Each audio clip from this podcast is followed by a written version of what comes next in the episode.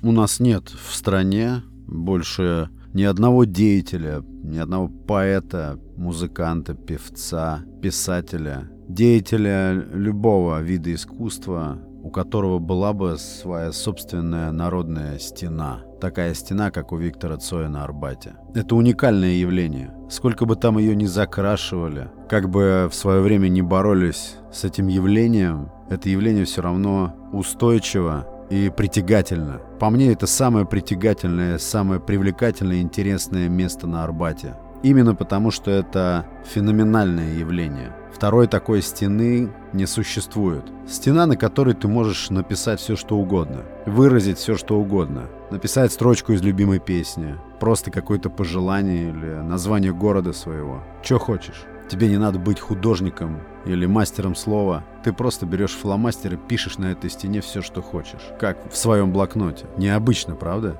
Даже Пушкин, чей дом располагается совсем неподалеку от стены, несмотря на свои нерукотворные памятники, которые он себе воздвиг, такой славы не удостоен, чтобы иметь свою собственную стену. Интересно, как все это затевалось? Откуда она вообще взялась, эта стена? Мне очень приятно, когда я гуляю там, смотреть на то, как народ с разных городов фотографируется на фоне этой стены. Мне нравится, когда кто-то в стороночке бренчит что-то на гитаре. Одно время, правда, я помню, этот проулок был совсем неприглядным. Туда заходили испражняться. Но сейчас нет, сейчас там все, все чисто и аккуратно, более-менее. Я помню, как-то циркулировали идеи, кто-то там из сенаторов или еще кто-то предлагал дать наименование улицы или проспекта где-то в Москве или в Питере. Это, конечно, тоже очень здорово. Как бы кто ни относился к творчеству Виктора Цоя, но вот эта стена очень ярко и красноречиво определяет масштаб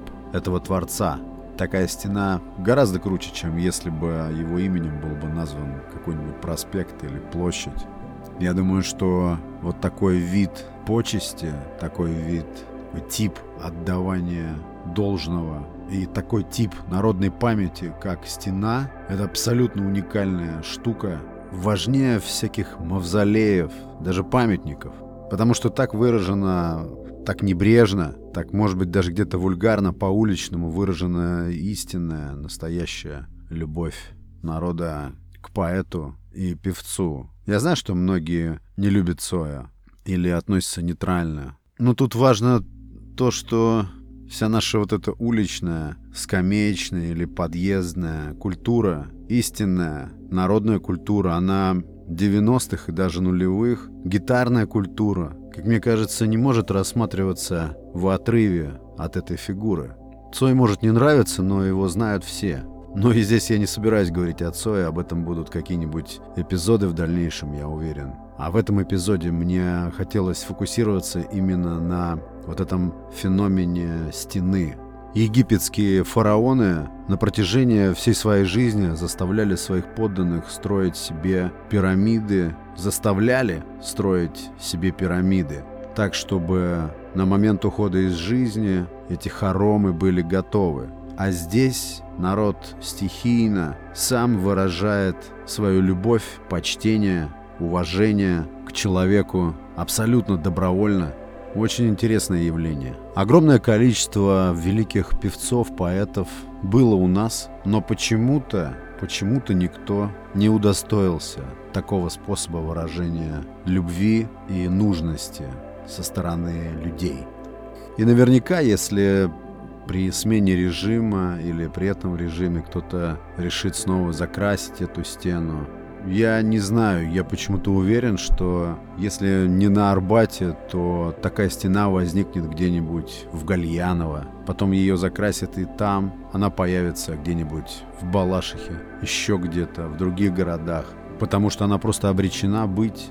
Второй памятник, уникальный, по моему мнению, находится в Ясной Поляне, это в Тульской области. Когда я первый раз оказался в Ясной Поляне, я только начинал читать книгу Павла Басинского «Бегство из рая». И, ну, вообще мне всегда Толстой казался стереотипно вот этим стариком бородатым с каким-то хитрым взглядом с портрета кабинете литературы сверху. Такой взгляд, который как бы говорит, что тебя здесь, в этом кабинете литературы, будут долго мучить моими произведениями, огромными. «Война и мир» вообще нагоняла кромешную тоску на меня. Всегда. Две здоровые книги по два тома, в которых я выпрямлял вкладыши от жвачек, потому что они тяжеленные. Их можно было использовать как утюги. Но это все, конечно, относится больше к тому, как искаженно, как неграмотно, некрасиво нам преподносили этих легендарных русских персон, настоящих, исконно русских, э, нам преподносили их на уроках литературы как э, каких-то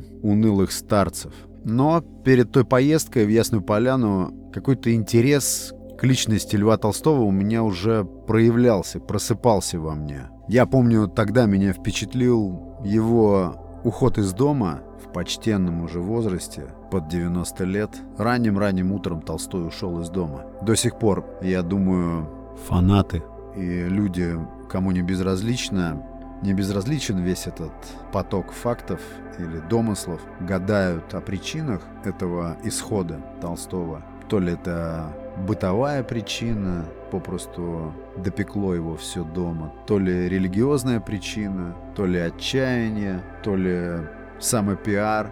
Ну, в любом случае об этом никто не узнает доподлинно, и можно только догадываться обо всем этом, и особенно когда читаешь его дневники, когда читаешь вообще его произведения, когда пробуешь понять, о чем могла думать эта глыба, какими мотивами она могла быть ведома, то понимаешь, что весь этот его исход с последующей смертью на станции Остапова стал просто легендой. Так вот, экскурсовод Ясной Поляне сказал, что там где-то на территории Ясной Поляны, на территории леса, любимого леса Толстого, где-то находится его могила. Я помню прекрасно, как мое воображение нарисовало у меня какую-то, ну, если можно про могилу говорить, какую-то яркую, пышную площадку с монументом, с эпитафиями, все в цветах, в венках. Почему-то мне казалось, что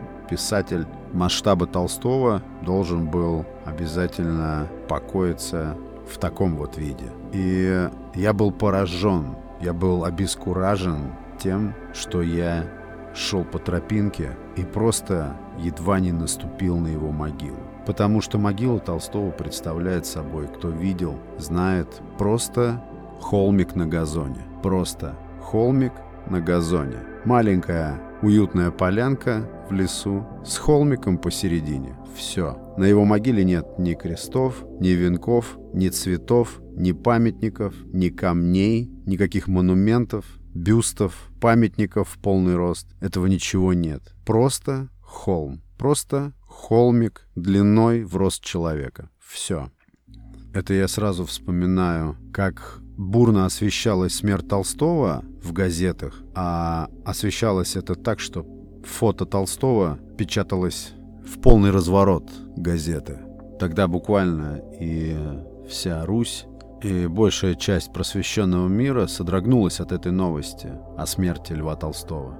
Это потом я уже читал и в дневниках Кавки ссылки на Толстого, и в «Зеленых холмах Африки» у Хемингуэя я читал про то, как... Я видел, как Хемингуэй завидует Толстому, завидует его способности передавать ужас войны в севастопольских рассказах, при том, что сам Хемингуэй мастер этого дела. Сотни, тысячи ссылок на Толстого от писателей всего света. И вдруг такая могила. Просто стриженная полянка, просто холмик. Это потом я уже прочитал, что именно так он завещал себя похоронить. Именно на этом месте, возле оврага, по которому они детворой носились и искали там какую-то волшебную палочку, которую, если найти, будешь счастливым. То есть Толстой сам спроектировал себе вот этот памятник в стиле clean and simple. Так что, если и возможен минимализм в могильном стиле, то Толстой в этом номер один.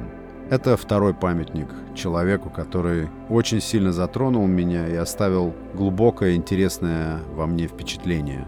Вид этой могилы, как-то больше множества слов определяет и объясняет многое о хозяине этой могилы. Потому что да, это были его пожелания, были его осмысленные наверняка требования, чтобы не было никаких признаков религиозности в этой могиле, и чтобы она была именно такой, какая она есть. Вот такие два феноменальных памятника личностям, эти два объекта, которые приходят мне на ум, на память, если я начинаю вспоминать что-то, что из памятников произвело на меня сильное впечатление.